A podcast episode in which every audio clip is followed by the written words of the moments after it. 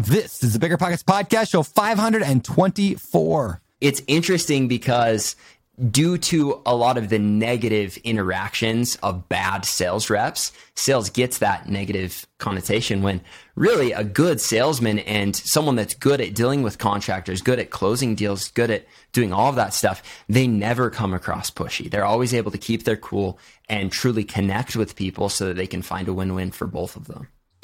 You're listening to Bigger Pockets Radio, simplifying real estate for investors large and small. If you're here looking to learn about real estate investing without all the hype, you're in the right place. Stay tuned and be sure to join the millions of others who have benefited from biggerpockets.com, your home for real estate investing online. What's going on, everyone? It's Brandon Turner, host of the Bigger Pockets podcast, here with my co host, Mr. David Greene. What's your middle name, David? I'm not saying that on this podcast. okay, fine. I've already got enough.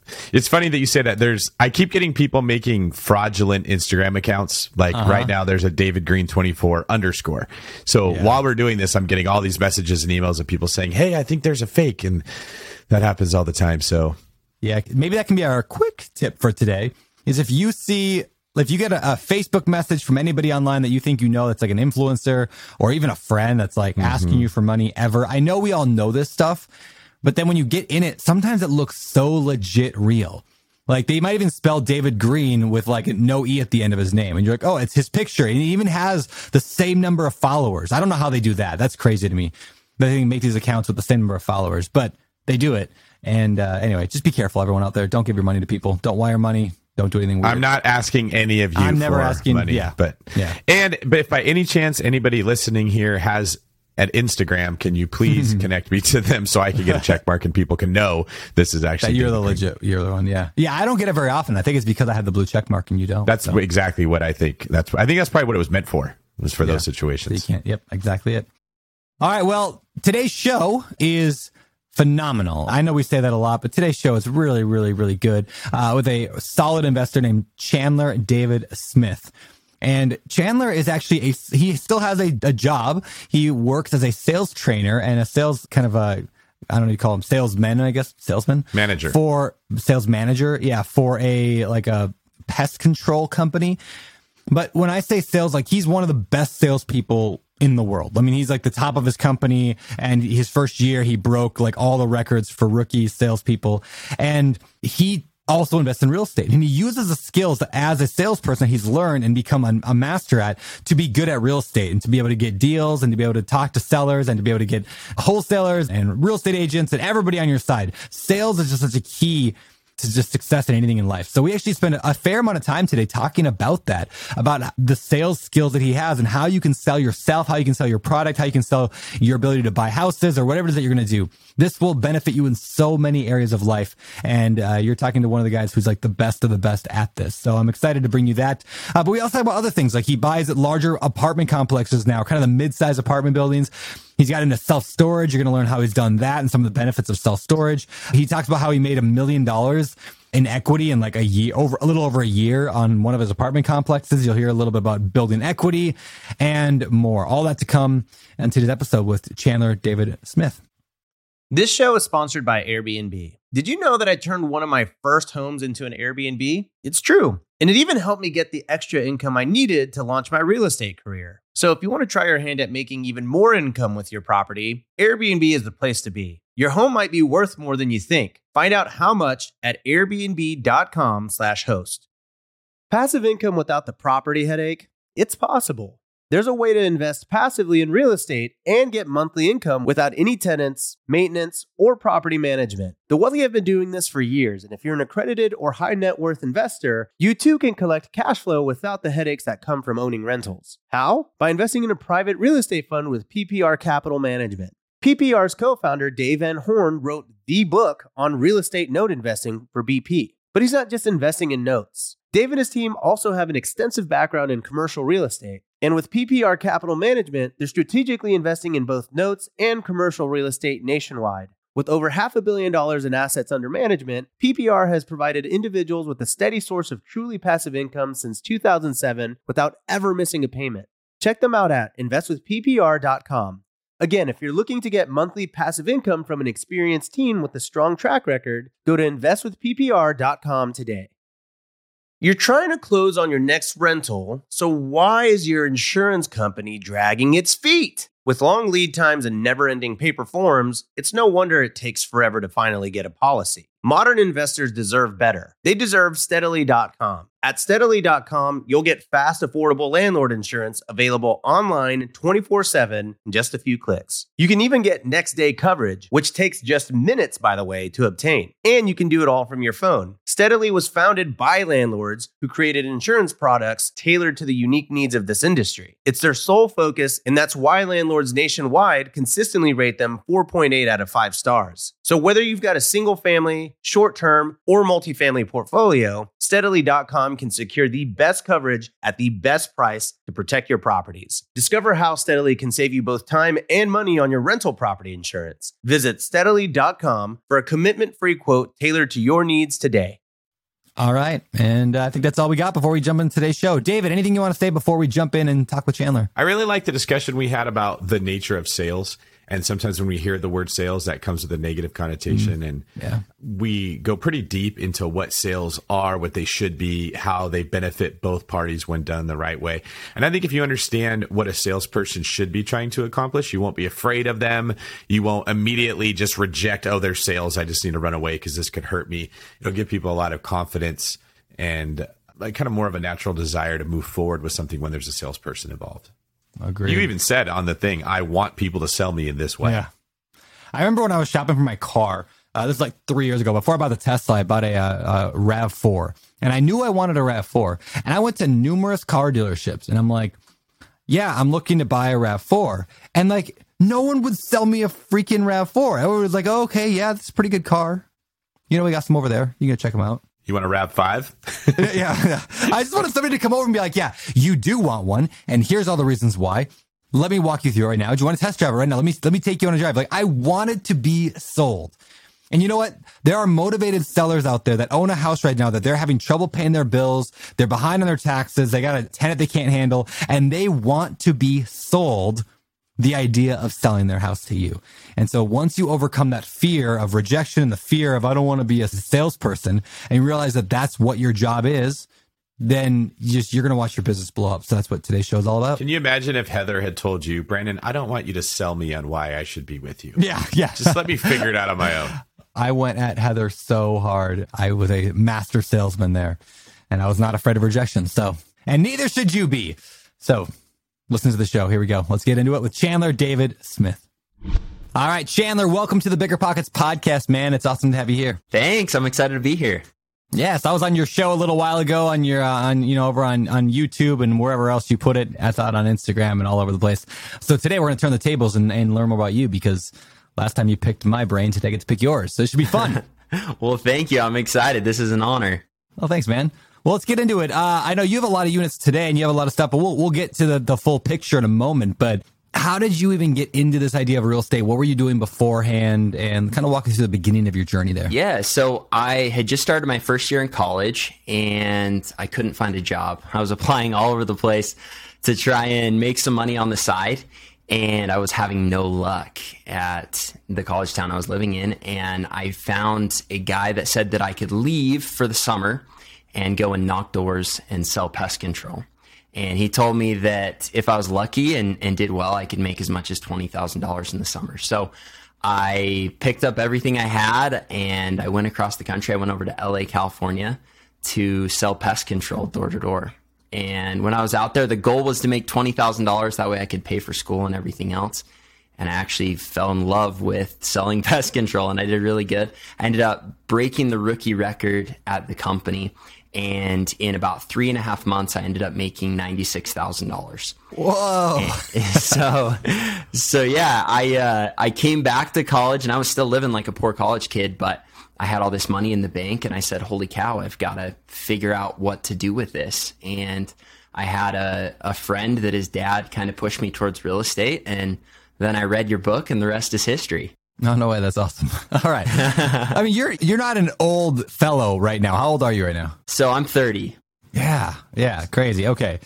And you have again, how many total units do you have right now, and, and what's that kind of makeup? And then we'll go back and fill in the blanks. Yeah, so I've got 136 units of rental real estate. It's a combination of you know duplex, fourplex, and then bigger multifamily stuff. My biggest property is a 32 unit apartment complex, and then I also have some storage units. So two separate facilities. One of them um, has 86 units, the other has 82 units, and the other one I actually haven't closed on yet. That deal I actually close on next week. So I'm cheating sharing that one because I don't actually own it yet. But all right, that's all right. By the time the episode, episode comes out, you will. Super excited. Okay, so I want to get into all how you did all that, but let's go to the very beginning. So your first deal, what'd you buy? First deal, I went and bought a condo for seventy three thousand dollars and I made every mistake possible. I bought it in cash. It wasn't a great cash flow deal. It was still cash flowing, but it was a property where I did everything wrong and it still got me hyped enough to go and buy a ton more. So that property I've long since sold. I sold it for I think 130 something and then 1031 exchanged it into one of my other properties, but that was the first deal. Very cool. Yeah, well, I, I actually want to go back even before that, maybe. Okay. And uh, I know it's a real estate show, but I, I, just realized I never asked you how the heck did you go from if you're lucky and if you're really good, you can make twenty thousand dollars selling pest control to making ninety six. Did you have a, a background in door to door sales? Like what? How did how does a guy do that? You know, it's interesting. It's probably I don't know. I think we all have those moments in life where certain decisions kind of put us on a trajectory. And that summer was one of those where I look back and I'm so grateful because I got there and I was just very committed to putting everything into it. And the first week I actually sucked. Like I was terrible.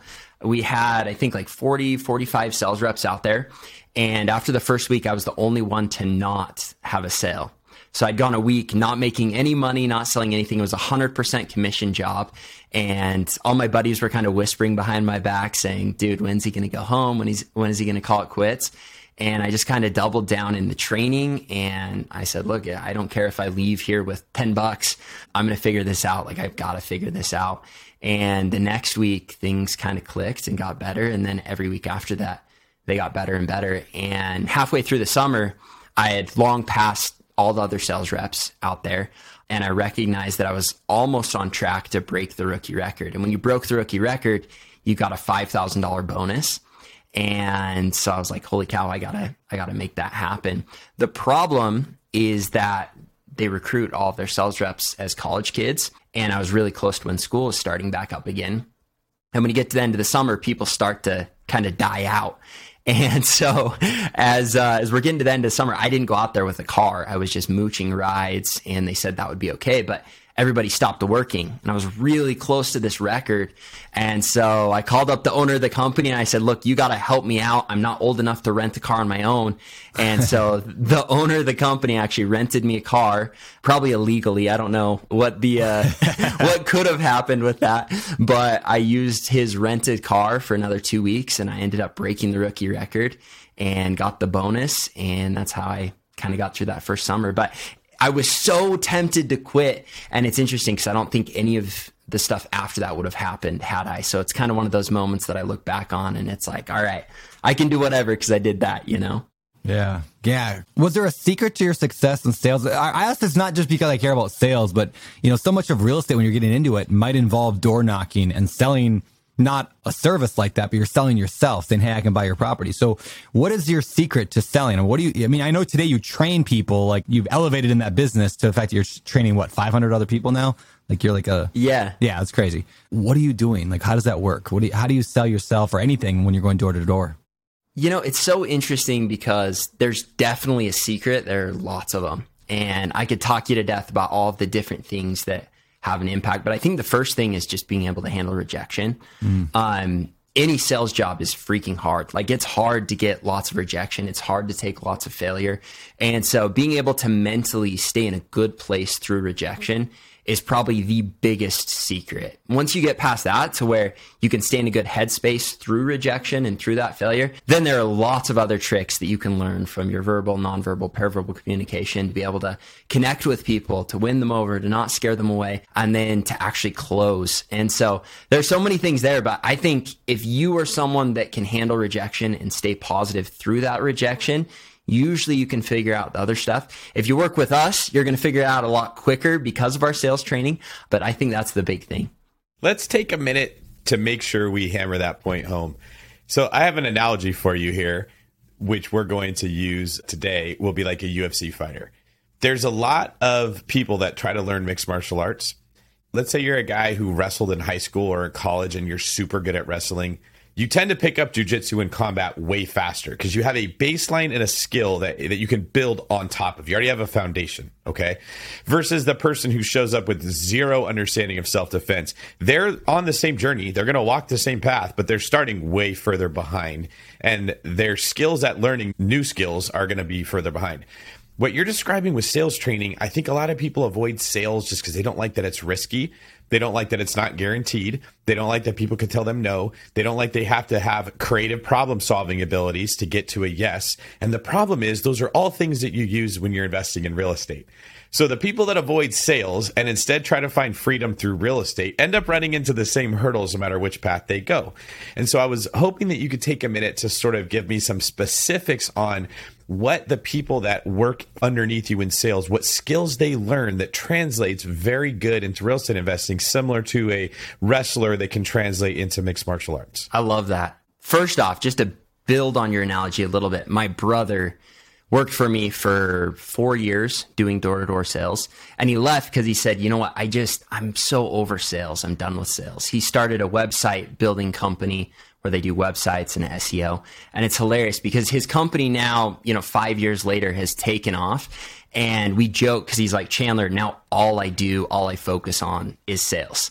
Um, and so I'm so grateful that I learned that. But at the end of the day, like that's everything. And I think it's everything in everything, whether it's your relationship, your marriage, your friendships, your business, whatever you do, you've got to have it. And I think a couple of the bigger things is one, handling rejection, but two, there are lots of basic principles that are very important. You know, being able to actually close. So often we have a conversation and we're like a customer service type person where being a good sales rep is someone where you can actually close, you can get to the finish line. I think also there are lots of little things that lots of people just break. One of the big things I'll tell all of my new sales reps is smile, head nod, and slow down. And so if you're going to ask me like the most basic things that people need to focus on, it's those because a lot of times we get up there and we're talking really fast and we're not, we're breaking eye contact. We're not smiling. We look nervous. And all of those things make you not likable where you can take someone who doesn't even know what they're talking about and is not good at anything else. But if you can get them to smile, to head nod, and to slow down, they're immediately going to make a much better connection with people. And it's going to put them in a place where people say, Hey, I don't know why, but I like this guy. I'm willing to listen to him a little further. Where if you don't have those three things, you really struggle to make an instant connection with someone. So those would be my three big ones. I can dive into a lot more, but I don't want to I don't want to bore you or talk you to death, but I love the sales process and there are so many other things, but if you do those, I mean those are going to drastically increase your connection very quickly. Well, I think about that that happens or it's applicable in more than just buyer seller conversations. When you're trying to get a contractor to work with you and they've got four other jobs they can take, when you're trying to get the home inspector to explain what they actually just found in this house and you're not understanding it, when you're trying to figure out loan options from a loan officer and you don't know if they're shooting straight with you, what you're saying opens doors in every one of those conversations, which are the frequent complaints that investors give is I couldn't find a person that could help me in this way. Yeah. Well, and I think the other big misconception with sales is that salesmen are pushy. And in all of those situations, I think it's tempting to be pushy, to be rude, to try and be, you know, very forceful in your approach. When the reality is sales is being able to to really get rid of the conflict, to not ever feel pushy, to make a true connection so that people want to help you, so that people want to listen to you further, so that people, you know, want your service.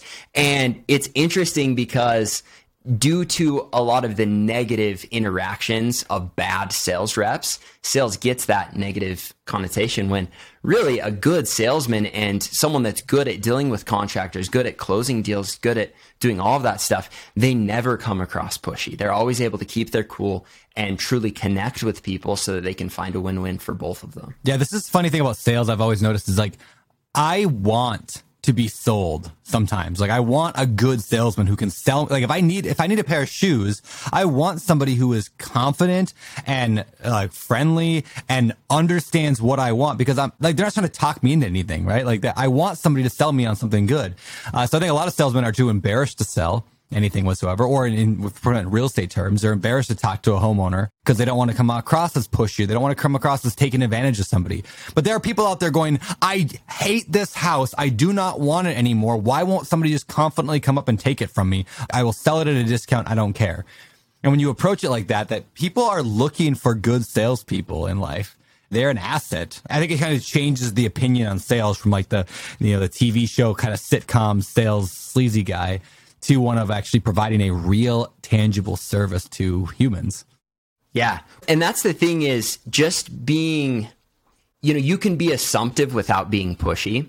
And so often making decisions is hard. Like it uses a lot of mental energy. And I know for me, there are lots of times I'll pass on buying something I know I need because I don't want to put the mental energy into like closing mm-hmm. myself. Mm-hmm. Yeah. And that's why it's so funny because on the doors, we've got five minutes to interact with people. I mean, we go from meeting them to getting their credit card and charging it for a thousand dollars in the course of five minutes. And one of my favorite closes that I teach my sales reps is just asking them their name and starting to fill out the contract.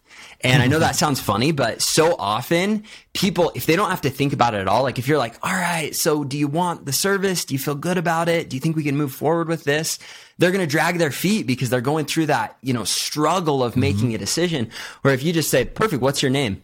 And they say, oh, you know, my name's Brandon. Perfect. What's your address? And you just start filling them out and then you ask for their credit card. They're going to hand it to you and say, all right, like, let's do this thing. it's so true. It's so true. Right now, if, if you came to my house with like pest control, sir, like I would immediately sign up. Like I would, cause I know I want it. I know I need it. I just haven't gone through the, the pain of like trying to figure out who the right person is. And like, I just got all these, I'm like, if somebody just came over and just like assumed the sale, what did they call that? Right? Just, I would be like, all right, yeah, here's my credit card, just take care of it. And I think there's a lot of people out there like that. It's so true. And for me, so I still go out for a month of the year and I shadow all of my sales reps. And I don't get mm. through all of them. I try to go out with my leaders. But in almost every single office I go to, I'll have this happen multiple times where I'm with the sales rep they do everything right. Like they form this great relationship. They get through the whole pitch. They've got the person smiling, head nodding, agreeing with them, and they just don't close properly. And so the person's like, ah, you know, I'm just not sure that I'm there. And literally, I'll let them talk to them for five minutes, do all of the heavy lifting, and I'll step in and in under 30 seconds, I'll talk about one more piece of our service and then I'll close properly. Just a super hard close, either asking their name or something else. And this is after the sales reps turned around. They're walking off the door. I step in for 20 seconds and all I need to do is close them in the right way. And these people sign up. And the sales reps get super frustrated because it's like, that was so stupid. You didn't do anything. And I think that's the point is closing properly. That's what people want. They want you to close them. And if you do it the right way, it's easy. This comes up a lot in my real estate team where we will talk to people who a year ago, two years ago, they were looking at buying a property and they were just like every investor is. They're on the fence. They're scared. They want to do it, but they're afraid to do it, do it wrong and they won't buy it. And I tell the agents on our team, look, I never, ever, ever try to convince someone to do something that they don't want to do. And a lot of the times the new agents will assume that means don't be pushy or don't be assertive. And I rarely ever get complaints that we were too pushy, but I frequently get complaints where they say, Why didn't you tell me that I should buy that house? It's gone up so much. I would have to pay 150,000 more. Why didn't you tell me that I should buy it? And I'll I'll go talk to the agent and they're like, Yeah, they just they weren't sure and I didn't want to be pushy. It's every single time. But like Brandon's saying, the client is telling us, I wanted you to sell me. Show me the reasons I should buy the house. Help me feel good about the decision I already made, which was to invest in real estate. And I just want everybody to hear that. It's not evil if somebody wants to sell you on something. Usually the best salespeople can make you feel better about something that you know is good for you, right? Mm-hmm. You want to work out. The best personal trainers make you want to work out their personality, their character, the way that they are makes going to the gym more fun. They sell you every single time on why you should go work out. The guy that trains Brandon and I in jujitsu, Jerry, is a very likable guy. He just makes jujitsu more fun when it's actually hell what we're putting ourselves through all the time. So when we say be a good salesperson, I think I just want to highlight we're not saying trick people into something that's bad for them, right? Yeah. I don't know anyone that bought real estate that 30 years later said, Oh, that was a terrible choice. Why did I do that? We need to be making decisions that are wise like this. So to me, the ability to sell is applicable in everything. It's why Brandon is such a good husband is he can get his wife to buy in on things that she normally wouldn't want to do, but he makes it fun, right? It's every parent that's ever played the airplane game to get their kid to eat the applesauce or whatever, day. right? That is sales. That is you're making somebody want to do something that is in their own best interest they normally wouldn't want to do. That's a great analogy. So true. So how does this translate to people maybe who are listening to this that that maybe want to start door knocking for real estate leads? Does this translate? Is the same nod, smile, slow down? Does that stuff translate? Anything else you can offer to help people that are in those shoes that want to start more aggressively finding off market real estate deals? One hundred percent.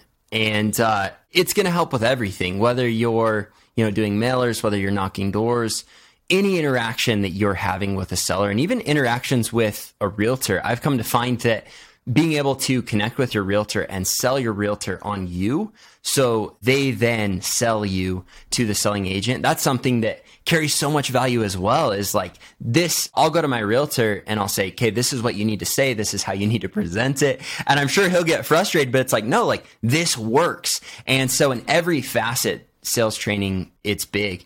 I think one big mistake I'll find people make is a lot of times they're natural salesmen and they want to be able to say, I can just wing it. And I've come to find mm. that with any door approach, anytime you're dealing with people, with mailers, with any of that, being able to have a layout, at least like the bones of the layout, and preferably more than that, helps a ton. And what I train my sales reps to do is make sure that they'll have planned smiles, head nods, and eye contact breaks within that pitch. Because if you get your pitch perfect where you're not stuttering, you're not, you know, speeding up, you're not having uncomfortable eye contact breaks where you're looking away, where those nerves are getting in, all of those things are going to help you to connect with them more. And so if you can, even if you don't know what you're doing, I mean, I've got YouTube videos that give very brief overviews of when you should get them to smile, when you should head nod, um, you know, how to make that connection, when you should have eye contact, when you should make eye contact breaks. All of those things are going to help the person say, wow, I don't know why, but I'm connecting with this person. They seem like little things, but um, eye contact breaks, for instance, everyone will tell you keep good eye contact, right? The better the eye contact you have, the better off you are. But if you just stare at someone for a five minute pitch the whole time and you don't have an eye contact break, it's so uncomfortable. And so a lot of times people get uncomfortable because they're trying to keep eye contact and then they don't know what to do. So they make uncomfortable breaks and they lose momentum. But the other thing that people don't recognize is when you have planned eye contact breaks with indicators. So I'll teach my reps, have something that you're either pointing to or looking at your hand or something else every time after you have that eye contact break and you make that eye contact again, you immediately smile and head nod. Because the other thing is, if you're smiling and head nodding the whole time, it's going to make people feel uncomfortable. Yeah. But when you have an eye contact break followed by a smile and head nod, it's like, oh, I'm, I'm meeting you again. I'm, I'm making this eye contact again. It gives us a good reason to both connect, to smile, to head nod. And those things make a big difference. And then the next thing I would say, if, if, you're staying pretty broad, is know your closes. Know the things you're going to say extremely assumptive before you get in that situation. So you know how to close them. And when they say no, plan on getting that no and knowing exactly what you're going to do to help them understand that you heard their no, but that it's not slowing you down at all. As a matter of fact, I'll tell my sales reps, you want to handle no's as if every time they give you a no, it gets you more excited. You're like, yes, it makes sense that you're feeling this way. This is what you needed to hear. And now I'm going to close you again. That's really good.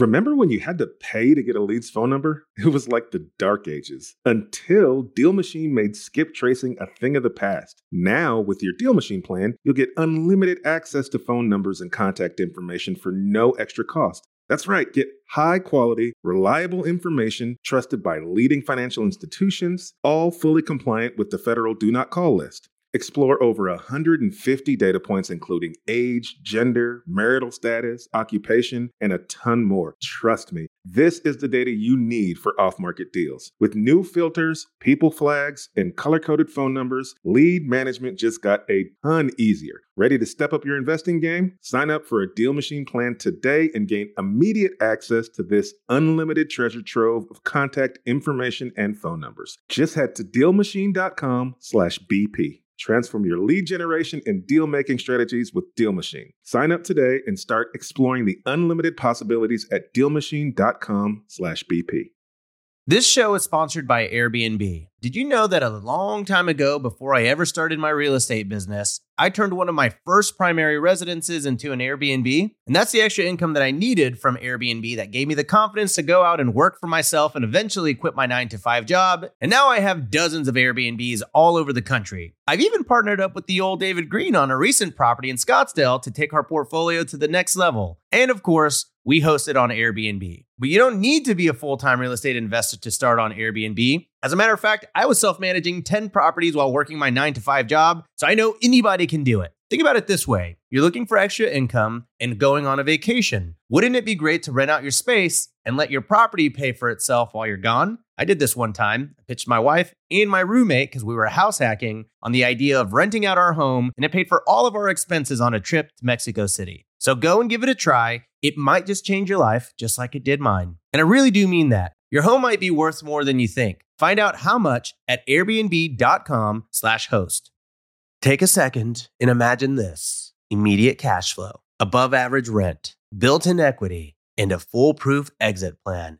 No, it's not 2012 again. This is just what it's like to invest with Integra Development Group. They've simplified the real estate investing process so everyone can invest. With their new construction single family rent to own homes, you'll get aggressively priced, brand new properties that have tenants in place now in one of the fastest growing states in America, Florida. Here's how IDG's rent to own strategy works.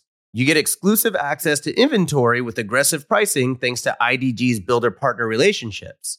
Then invest and collect immediate cash flow with tenants already in place at or very close to closing. With the demand for new builds, your tenants pay above market rent, so you rake in more cash flow. And you'll get built in equity and appreciation with an already agreed to purchase price at year three, helping the tenants become homeowners while you build wealth. That's investing simplified. So secure your next investment property today with Integra Development Group at IntegraDG.com. That's IntegraDG.com to start investing today. Remember when you had to pay to get a lead's phone number? It was like the dark ages until Deal Machine made skip tracing a thing of the past. Now, with your Deal Machine plan, you'll get unlimited access to phone numbers and contact information for no extra cost. That's right, get high quality, reliable information trusted by leading financial institutions, all fully compliant with the federal Do Not Call list. Explore over 150 data points, including age, gender, marital status, occupation, and a ton more. Trust me, this is the data you need for off market deals. With new filters, people flags, and color coded phone numbers, lead management just got a ton easier. Ready to step up your investing game? Sign up for a Deal Machine plan today and gain immediate access to this unlimited treasure trove of contact information and phone numbers. Just head to dealmachine.com/bp. Transform your lead generation and deal making strategies with Deal Machine. Sign up today and start exploring the unlimited possibilities at dealmachine.com/bp. Hey, can you walk me through the logic? I know I'm going to ask you specifically about the like the pests. Is it pest control, right? Is that that's what Yeah. you're st- okay. Specifically about the pest control, but then I want to translate this into a broader look at just lo- sales logic. But how are you selling this product? I mean, what I mean by that is like, what's the logical trail you're taking people down? Is it like, hey, you have bugs in your house or rats in your house and therefore we can solve it? Or you saying, hey, do you care about your family and their safety? There's disease out there with animals. Like, what are you taking people through to get to the point to say, yes, I want to? Is there like a two, three, four step kind of logical progression you go down? Yes. So we break it down into what we'd call the preface, the feature, and the benefit. So for your preface, you're pointing out a problem. For the feature, you're telling what you're going to do about it. And then the benefit, how you're going to to fix it, like the benefit of what you're doing. And then you're going into a close. Now, with any of our sales pitches, we're going to start by introducing ourselves, making a quick connection, and immediately going into a preface, a feature, and a benefit. So, for example, with pest control, and you can you can copy this model with anything you do, but a preface would be, you know how you get the spider webs, wasp nests up underneath your eaves. Now you'll notice I have an eye contact break in my preface. I make eye contact again. I'm getting you to smile and head nod and say, yeah, like that's a problem. Now, once I've got the preface, I've pointed out the problem, I've gotten them to agree with me. Now I'm going to go into the feature. So I need to sweep those down and treat them all the way around the home, right? I'm getting another smile, another head nod after an eye contact break. And then finally, I'm going into the benefit, which is that way nothing's getting in through your attic, dropping down inside the home. So that's your preface feature benefit breakdown. And you can do this with anything. And I'll tell a lot of people, regardless of what you're knocking doors or what you're pitching, if you know multiple preface feature benefits, then anytime you get a concern, you fall back on a preface feature benefit. A preface feature benefit as a whole can then be used as an ace. So you're going to throw in this additional, hey, here's what we've got the offer. Here's your problem. Here's how we're going to solve it. And then after you've done that, you go into a close. And so you're going to use that to pitch your service on the front end, but then you want to hold back some because you know concerns are going to come. And then every concern that they have, you're going to turn their concern into a positive, whatever it is. You're going to be excited about it. You're going to go into a preface feature benefit, and then you're going to go into a close. That's so good. David, anything you want to add on that? Because I know you're a killer salesman as well uh, in terms of like real estate agents, but also like, and, and again, the reason I want to drill this and people are wondering, because this does apply to real estate investing directly. in whether you're selling yourself to somebody or you're trying to get an agent to come bring you deals or a wholesaler or trying to raise money, this stuff applies. So, David, anything you want to add on that? Well, the first thing is you have to believe that what you're offering them is actually in their best interest. If you're selling snake oil, you're That's never so going to do huge, very well. Yeah. So in this case, there's a spider's nest. If a spider bites their kid, they could die, or even if they didn't die, they feel like the worst parent ever. That is not worth the 400 bucks that they're saving not paying for this service or the 1200 bucks or whatever it is. So you got to believe right off the bat, well, no, what I'm offering is good. Your wife will be happier without rats running around and scaring her so she's not comfortable in her own house, right? So what you're actually buying is peace of mind. You're buying the responsibility of your role of keeping your family safe. You're buying your kids' health. That's different than I'm paying for something that this guy is trying to get me to believe I want. So the salesperson needs to take that approach. Every time we're representing somebody helping them buy a house, I'm looking 20 years down the road and I'm saying, I'm buying you millions of dollars, or I'm representing you in this case. I'm selling you millions of dollars. And if you don't buy this property, it's going to have a significant impact on your financial health in the future in a negative way. And you're not getting the momentum going of buying the next one and the next one and the next one, which is really what happens when you buy real estate. It's that I'm trying to get you to take that first workout in the gym because I know if you could get one under your belt and you see it wasn't that bad, you're going to want to go again the next time. And then we're going to get you momentum. And that might be the case for a lifetime of fitness. Okay. What I try to get the person to understand is I know they're afraid. They're supposed to be afraid. They're looking at what could go wrong, or I don't want to overpay, or sometimes their ego's involved where they want to out negotiate you. I'm just trying to let them feel good about whatever they need to feel good about in order to say yes. And it's different for different people. Some people think that they didn't do their job if they didn't negotiate to get a better commission or a better price on the house or something that really, when you look at the big picture, it's ridiculous, right? Like to lose that deal, how much you're losing versus the little bit you're trying to gain is dumb. So I have to help your ego feel good about this thing and I have to know it's your ego. And if we can't get you the price you want, I got to get you something else that you want for your own ego. Okay. And it's just like a little kid should eat their vegetables, but they don't know it. So you got to find some way to make that fun that's really the way that I think salespeople should approach what their job is, is you're helping the person get over whatever their inner obstacle is. You have to respect their obstacle. You have to get to know that person at a fairly significant level to understand why they're saying no. No means something different to them than it does to you. It's not just, they're not rejecting me.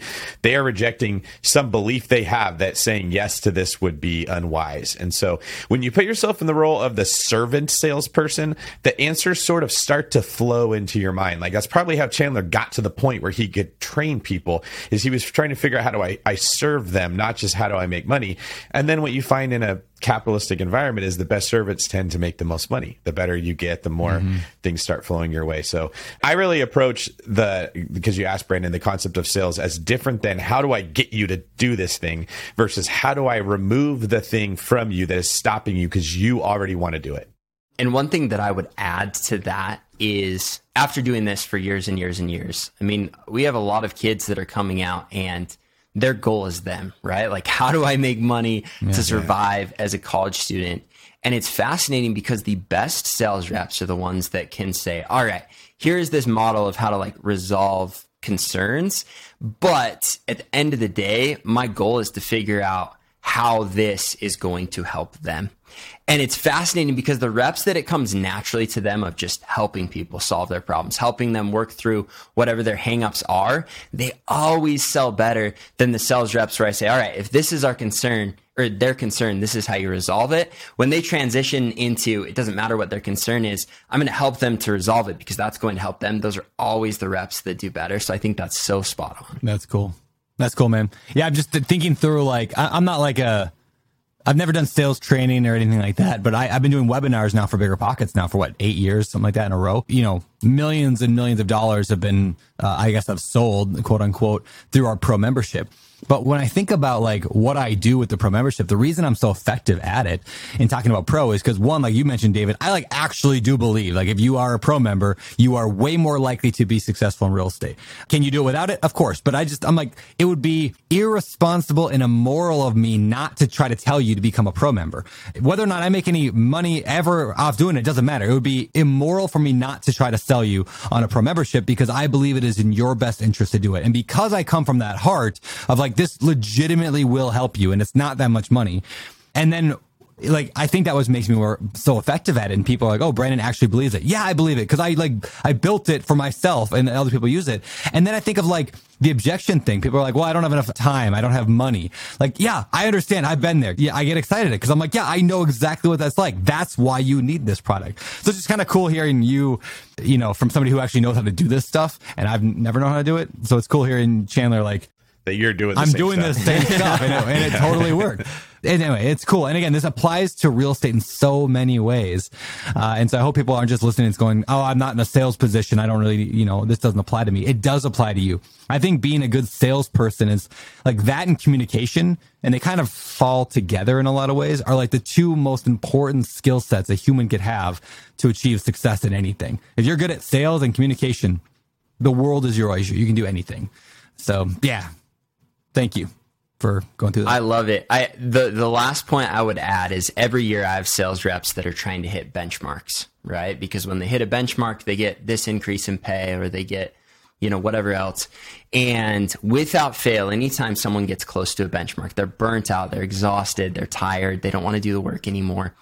It's interesting because sales reps are usually guys on the doors that they're connecting with people, they're putting a smile on their face, they're you know, they're truly caring about the individual. And when it transitions to, I just got to get my benchmark and get out, sales always tank. Mm. And you see it over and over and over again where when it turns from, you know, I want to help you to, I want to help me because I'm just burnt. I want to be done with this. It's so much more painful. It's not as enjoyable as a sales rep because you're focused on the wrong things. And then because of it, your production suffers. Mm. That's a really, really good point. Man, this is awesome. We could do hours and hours talking about sales stuff. I want to get back to your real estate a little bit. This is a real estate yeah. show. So let's go. Okay, so you bought the condo. What came after the condo? What came next? So after the condo, I was hooked. There's something about that first check hitting yeah. your account where you're like, yeah. holy cow, this this just showed up. And so after that, I was on the hunt. And it's funny because things moved pretty quickly. I actually didn't buy real estate the first two years. I had been shopping, I'd been looking, but I was just struggling to find something, even though I'd made up the mind to buy real estate. And once I bought that first condo, within the course of the next year, I had bought two more duplexes and a fourplex. The next deal was a duplex. I was just out driving neighborhoods and I saw an older gentleman out pounding a sign in. And I didn't know it was a duplex. It looked like just a house, but I bailed out of the car and I'm like, Hey, you're selling this. Like, what's the story? Just started talking to him and I found out it was a duplex. He'd been investing for years. He was ready to get rid of it, kept it in great shape. And I saw what he was listing it for and I knew the market well enough to know what I could rent both units for. And they had it drastically under rented for what it could be. And one of the units was vacant. I think he was just old and ready to be out of it. And so he said, you know, if I got this price, then I'd be happy with it. And I knew that was more than enough to be good numbers. And so I said, all right, I'll take it. I didn't really negotiate at all. I knew the numbers would work. And so I got that one. And then a similar situation happened with the next duplex. It was on Craigslist. I called the guy up. The numbers worked for me. And so I bought those. And so those were interesting because I think so often we're focused on, like you said, David, you know, getting the negotiation or getting money back or getting whatever. And I had a criteria that I was set on, and I knew if I hit that criteria that it was worth buying. So I just bought the properties, and they ended up being incredible duplexes. And then from there, it was really addicting because now I've got these properties that are cash flowing well. And every year after that, I just continued buying more and more. Where are these located at? Or where's your portfolio at? Yeah, all of my real estate is within an hour of me in Idaho Falls. So I've got stuff in Idaho Falls, Rexburg, all in the southeastern Idaho area. So this is where I live too. Okay, yeah, that's what I was curious. If, if I know you said you went to LA for a while, right, for the sales thing originally, right? And then Yeah. yeah, and then you're Yep. all right, Idaho Falls. Yeah, so every summer for like five summers, I lived in a different city during the summer, but then I'd always come back. I was going to school in Rexburg, Idaho. Yeah, okay, that makes sense. All right, so you bought these fourplexes, you bought or the duplexes and the fourplex and stuff. When did you shift into the larger deals? You said you bought a 24 unit, I think, and a 30 something. hmm Yeah, walk us through that journey. The first switch was actually an MLS listing in Rexburg, Idaho. And I had been shopping properties like crazy. And it's so funny because this is a strategy. I'd read about it in your books. I knew that it was there, but I just hadn't focused on it. So I hadn't really done it of, you know, finding a property that was under rented and then buying it and then just managing it a little better, making little fixes and renovations and but really just increasing rents to where the market was once leases were up. And so I found this eightplex and it was on the MLS and I looked at the price per unit and I was like, that seems super low. So I went and walked through it and the two bedroom apartments were huge. They were like just shy of a thousand square feet. And it was only being rented at like 500 bucks for this two bedroom apartment. And I knew that it was, you know, it could be rented at a lot more than that. And then when I talked to the listing agent, he was kind of bragging. He's like, yeah, it's got a 40 person wait list. And so you're never going to not have it filled. And I think that was when I learned anytime someone brags about a wait list, Yeah, yeah. There's like a lot of value add opportunity there. And so I was, it was terrifying. But back then, I think I bought it. It was like $420,000 for an eightplex. And so it seemed like a ton of money to me at the time, but I jumped into it within the course of the year. The leases had run up and it was a college town. So people were coming and going anyways. So it was very easy to just raise them to what the market was, which at the time was like 775 for a two bedroom apartment that size. And then we've increased them as time's gone on. I think we're renting them at like 950 now for each unit. And that property, I would guess it's probably worth 1.1, 1.2 million dollars now with where we've got to rent it at and what the market's doing. So that was where it transitioned. And once I had seen that happen after the course of the year, I was like, holy cow, I need to look for more big properties like this. This is freaking awesome because you can increase rents so drastically and it was easier for my property management company to deal with and the tenants were awesome and I just kind of fell in love with the bigger deals. And so I would still keep an eye out for little deals and I've, I've bought some since, but ever since then, I've been pretty hooked on finding the bigger deals. And so that was kind of where it shifted.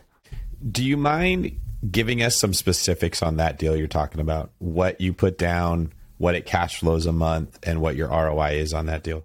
Yes. So when I bought the property, it was like $420,000. And because it was a commercial loan and I didn't have a ton of, well, any commercial history, I had to put 30% down. And it was on a 20 year AM, 10 year balloon payment, and the rates change every five years. Which now I look back and I'm like, those are freaking horrible terms. but that was what I got it done at. I think the interest rate was like four and a half or closer to five, somewhere in there. I actually haven't refinanced the property. I probably should. So we've got the rents up to 950 per unit, which I think our cash flow now after all of our expenses, maintenance, management, all of that stuff, we're somewhere between 35 and $40,000 a year wow. On that property. So I think that's putting me heck on my down payment, probably 30, 35% cash on cash return. Yeah. Somewhere in that in that realm. Exactly so, right.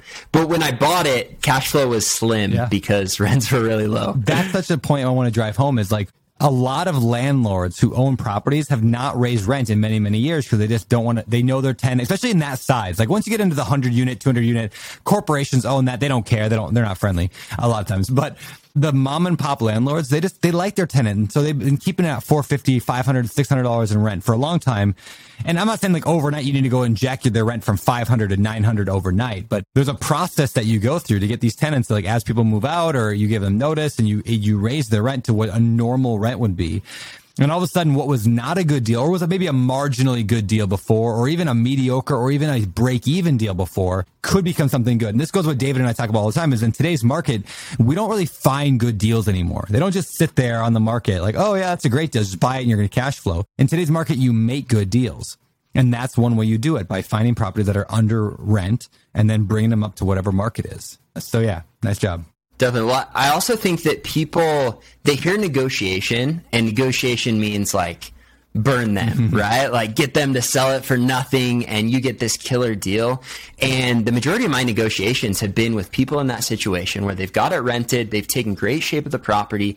It really is a clean property, and they've maybe heard, "Hey, you could sell it for a lot because the market's gone up." And then I go to them and I say, "Look, here's the deal you know, you know when you bought this property, especially, and I don't bring this up, but when with where their interest rates were, they bought it cash or whatever, you probably wanted like an eight to nine cap in your yeah. day. Like that's what you would have bought this property at.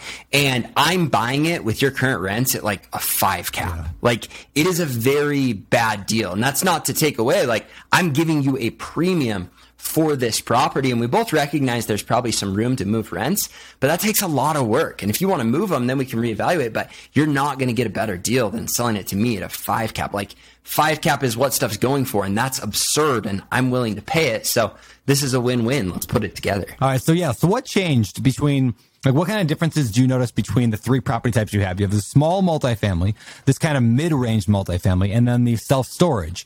What's kind of the difference between the three? And I want to get into self-storage here in a minute, but what have you found to be kind of the differences between owning those three kind of asset types? it's interesting because so being completely transparent with you, self storage, I bought my first self storage unit like a year yeah. ago. So I'm still newer in the game as far as seeing the results compared to my residential real estate. I would say starting off with residential, the smaller units, I was always hooked on smaller is better because I was a small fish and I didn't have a ton of money to put to work. I wasn't in a place where I wanted to go and borrow money. Not that I think it's bad. It just, I wanted to build my own portfolio with my own money because I felt like that could kind of hedge my risk a little bit with what I knew and how much experience I had.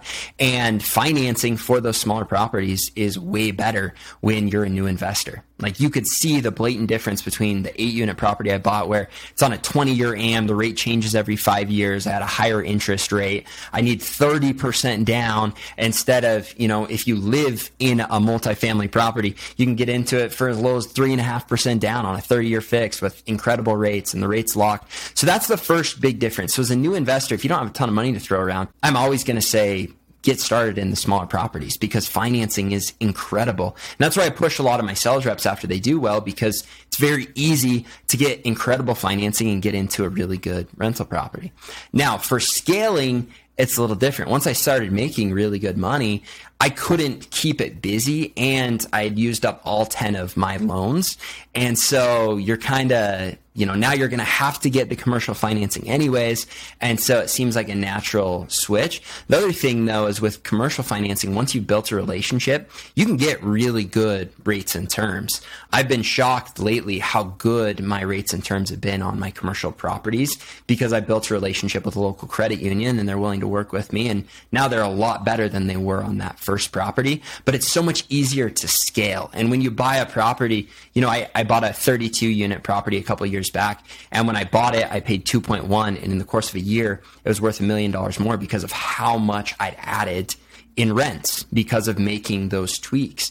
And so now if you've got the money to play with, you can acquire a lot more wealth and grow a lot faster than if I had tried to pick up 30 single family homes. So that's why now I'm so much more drawn to the bigger deals. When it comes to storage units, they're very different in that there isn't a whole lot of maintenance. There's not a whole lot that goes into it.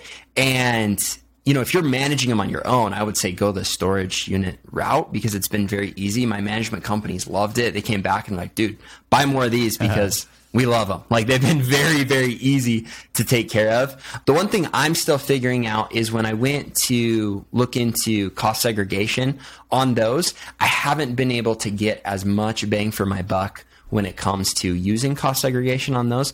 But I've also been informed that maybe I'm going to the wrong person on that. So that has been my only drawback from those. But everything else, I've loved them and I would put both of those in the same boat because I don't know. They both are awesome. I think all three of them, though, have their pros and cons. And any of them, if the numbers work, go and buy it because it's going to be an awesome property for you. Yeah, that's awesome, man. What are you doing for management? You mentioned your management company. Is it like a local property manager or is that in house with like your own company? So it's kind of a weird situation. After I had gotten a couple units, I wanted to put most of my focus into my business and I didn't want to manage them on my own. I honestly didn't last very long. I think I made it like six months with my mm-hmm. condo and I was like, all right, I don't want to do this. so I found a guy that was managing a 40 unit apartment complex. He was in college. He was doing the management, the maintenance, and it was definitely like a side gig. He was working a full time job. We hit it off and I said, Hey, do you want to manage mine? We became buddies. And so he started managing them. We made a lot of mistakes together. I wouldn't necessarily, well, maybe I would suggest it because now our relationship is awesome. He manages probably another 50 units or 100 units outside of mine, but the majority of his business is my units. And because of that, we've been able to structure things kind of the way I want them structured. And we've kind of learned through the process. So I definitely had to pay for some mistakes early on, but that's been awesome because we are very much on the same page. And I think I got really lucky because he's an extremely hard worker. He's been very fair with me and I love the way that we do things now. So yes and yes to your question. It's kind of a, a mix and match of both. All right. Very cool. Now, last question on the self storage thing. Where did it even come from? How'd you buy it? And why did you choose to buy self storage? Yeah. So I was in a place where I had money to put to work and my deal flow had slowed up a little bit. And my buddy Garrett came to me and said, Chandler, I have this off market deal that I found on storage units. Are you interested? And right away I said, no. Like I have my focus. I know what I'm looking for. I know what I want to buy. And that was just it. You know, I, I've always been a big believer in focusing on what you're good at and just scaling that way. But I don't know, he kept kind of pushing me. And so I was like, all right, like I'll put in the time, I'll learn how this works. And he is awesome, but he's kind of trusted me to be the numbers guy. And all of the deals I've had up to this point, I just owned on my own. But the first storage unit, he wanted me to partner on, and we worked together with my sales force. He's one of my go to guys I would compare him and me to kind of you and David. Mm-hmm. Like we're really good friends. We do everything together. I've helped him buy his own real estate, but we just decided, hey, we've we've been in this with everything else we're doing, so let's partner on it. And as I dug into the numbers, I'm like, yeah, this is a really good deal. So let's try it out. I can kind of hedge my bet because you're taking 50% of it and I am, and we feel like the numbers are really good. What we did is we, you know, first off, hopped on the BiggerPockets podcast, got as much information as we could. And then I had my secretary call all of the other storage units in our city. So anything within 30 minutes, we called, we put together a spreadsheet and we looked at it and we're like, yeah, like these rents are super low for what we think we could get them to. So we've got a big value add opportunity here. And even with where they're at, it would be a pretty good deal, but it'll be a home run if if this works. And so we jumped all in with it, and the increases went great. We even got more than we were planning mm, on, cool. and now it's been an incredible investment. After that experience, that's what kind of pushed me to. Now I'm looking for those too, and I found this other one that we're about to close on. So that was kind of the progression from one into storage units. That's cool, man.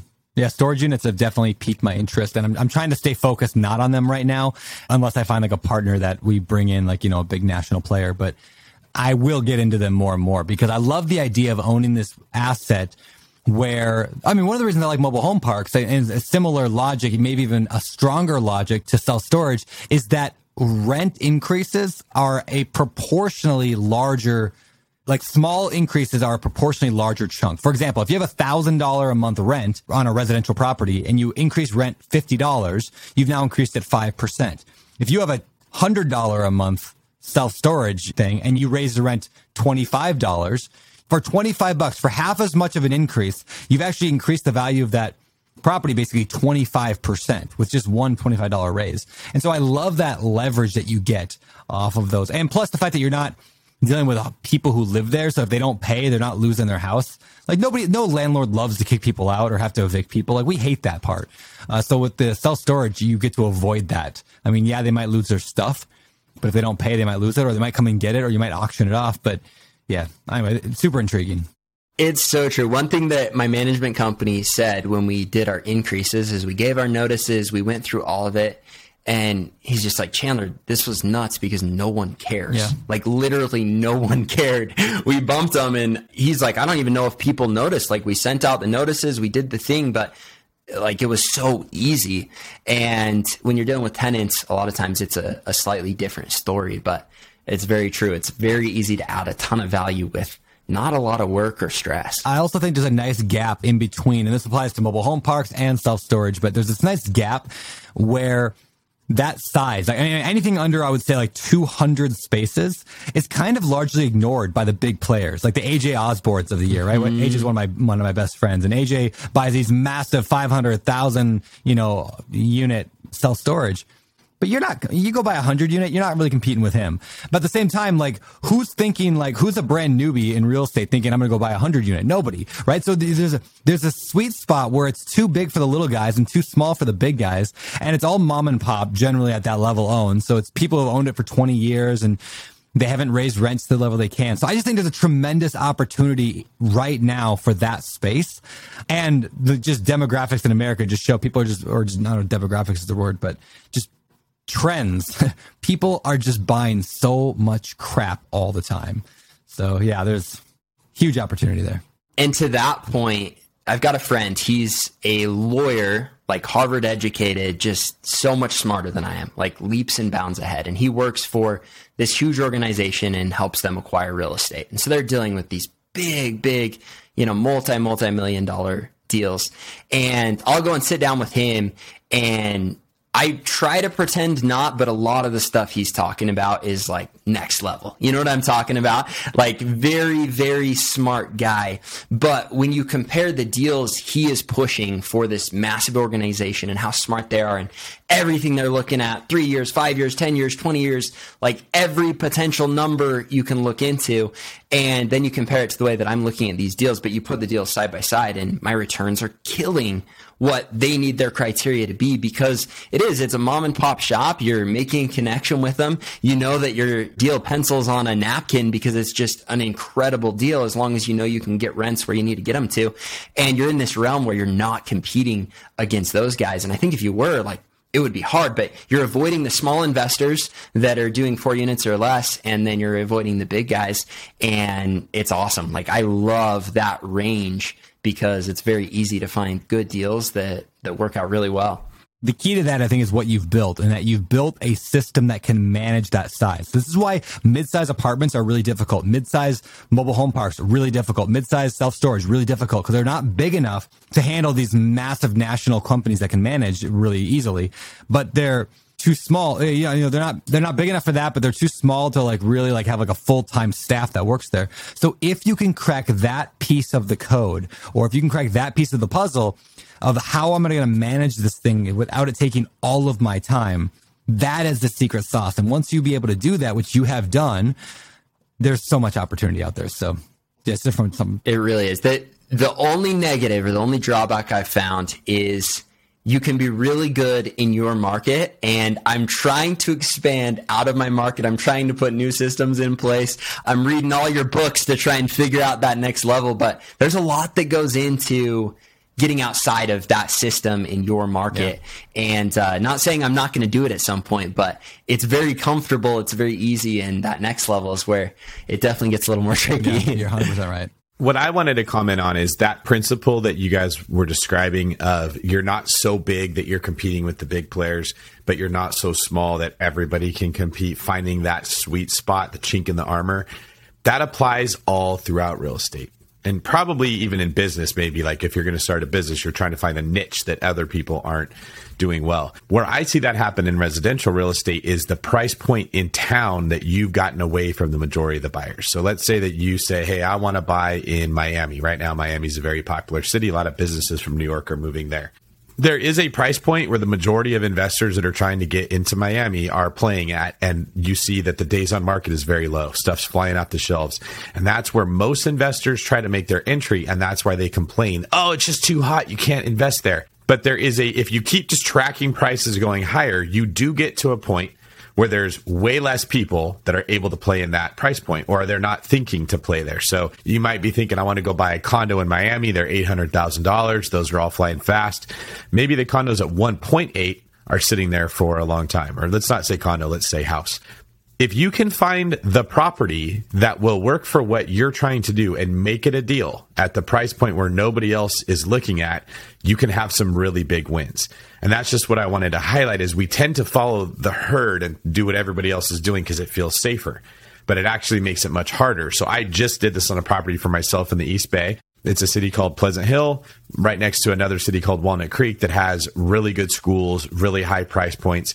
These houses fly off the shelves. But I just kept going up in price point until I got to right around the 2 million range where most people that we're going to spend 2 million, they can go to a better city and get the same house for 2 million dollars or a better lot or something. This particular house had 5,000 square feet. It was huge and it had a ton of parking. It will make a very, very good house hack. Nobody else is looking to house hack at a $2 million price point. If you can buy a $2 million house, you just want a place that you can live in. So that was just one way that I'm describing that the average listener listening to this that wants to get into a market by taking the principles that you guys are talking about and applying it into this situation can absolutely find properties that will work for them. It's like Brandon just said, you just have to make the deal. You don't just want to go in there looking for it. And that's really where you earn it.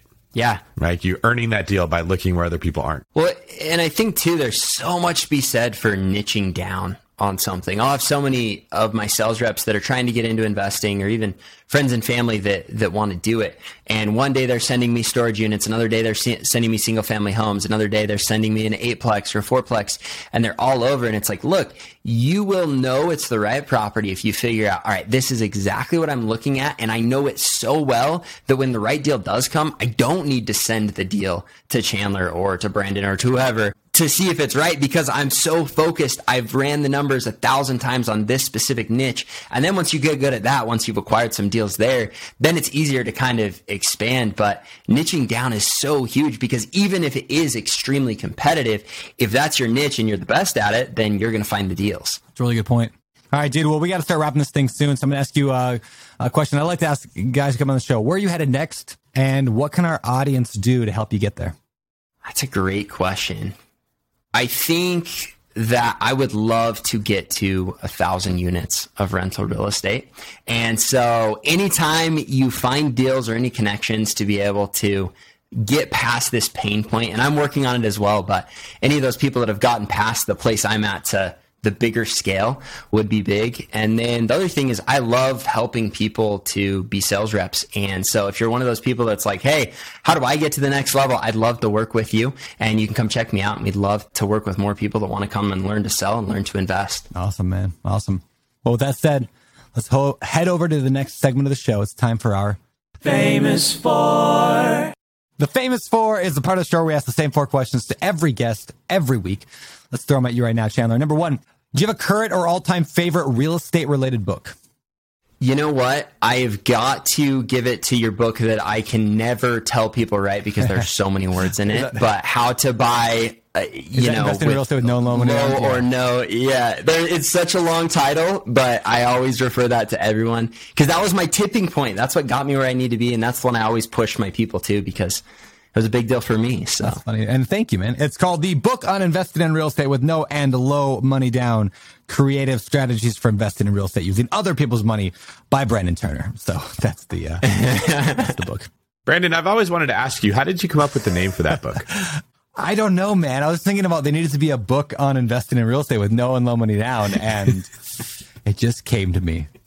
And you were too lazy to come up with a name, so you just took that thought and yeah, threw it I on the cover. Down, what book could be about investing in real estate with no and low money down? yeah, uh, funny.